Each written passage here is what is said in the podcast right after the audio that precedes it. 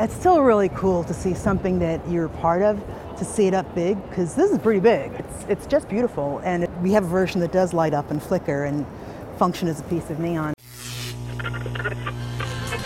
Hi, I'm Gail Anderson, and I'm an art director.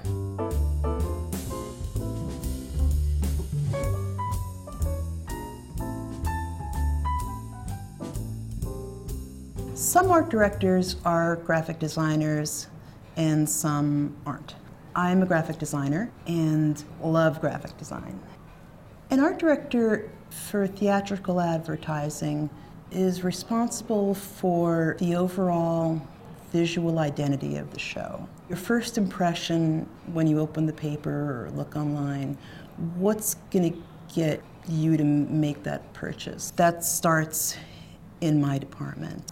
Spotco probably works a little differently to other advertising agencies. After my department works on the launch of the show, it then moves out of our little world into the world of the other art director, whose team is then responsible for maintaining the show for the life of the run. I wanted to become a commercial artist when I was a kid.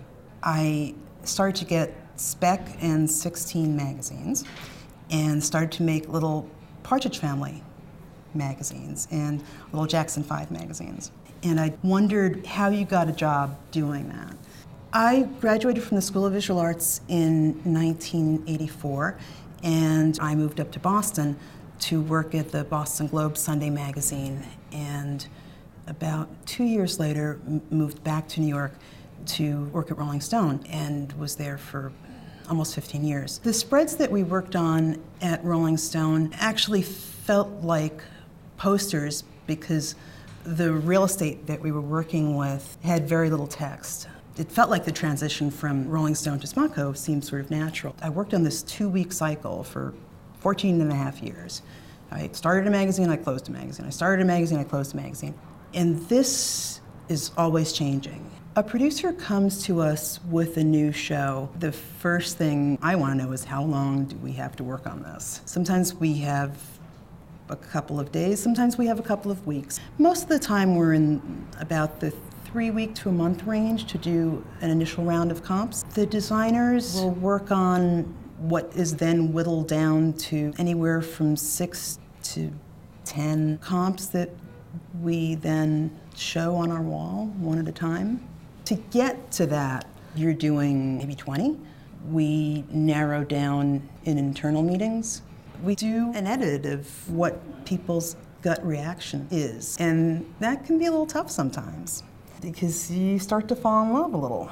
And to hear someone give you that honest opinion can kind of sting. And what's wonderful about the people I work with, they can sort of do it without ego. What's also different about this is that you go into it, each new project, with maybe less information than I'm guessing you go into other projects with. It's all being made of whole cloth, so there isn't really a thing yet. There's sometimes isn't even a script yet. It's sort of neat each time to really start from scratch and fun to do the research in designing a piece, it's important to not try to do too much storytelling. Something that comes up here pretty consistently is that what we're trying to provide is sort of an emotional promise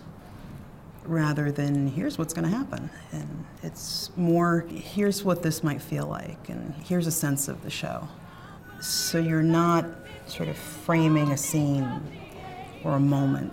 We worked on hair during the 2008 election, and hair was about hope and optimism. And it was really important to make that piece feel timely and not just a blast from the past. We explored a few directions for La Cage. That was an interesting project for me because I guess I've been around here long enough that it's my second time around on a, on a couple of shows, and this was one of them. So it was interesting to uh, attack something again, but a new take on a show, and to get to to come at it from another angle. And so we were going at it this this sort of sexier way instead, and ended up with this sort of big, confident artwork. At la cage. Sometimes the temptation is to sort of make the cool thing that you sort of want to hang on your wall, but it's a little bigger than that. This cool thing back here has to spin off and live in all these other worlds that can live on a billboard, on the side of a bus, in the paper, online, on TV, lives in all sorts of shapes and dimensions and doesn't just function as a poster, although in your heart, sort of that's the thing that you still love as a graphic designer. This seems like this tiny little industry. I feel like I've been fortunate enough to sort of wedge myself into these last eight or nine years. And here, every now and then, I take it for granted too. But then you have those moments where you're just going through Times Square and seeing all these marquees, and I think, I can't believe I do this for a living. This is incredible. So, you know, this this is pretty cool. I have to admit, I've, I've been pretty lucky. So, here you go.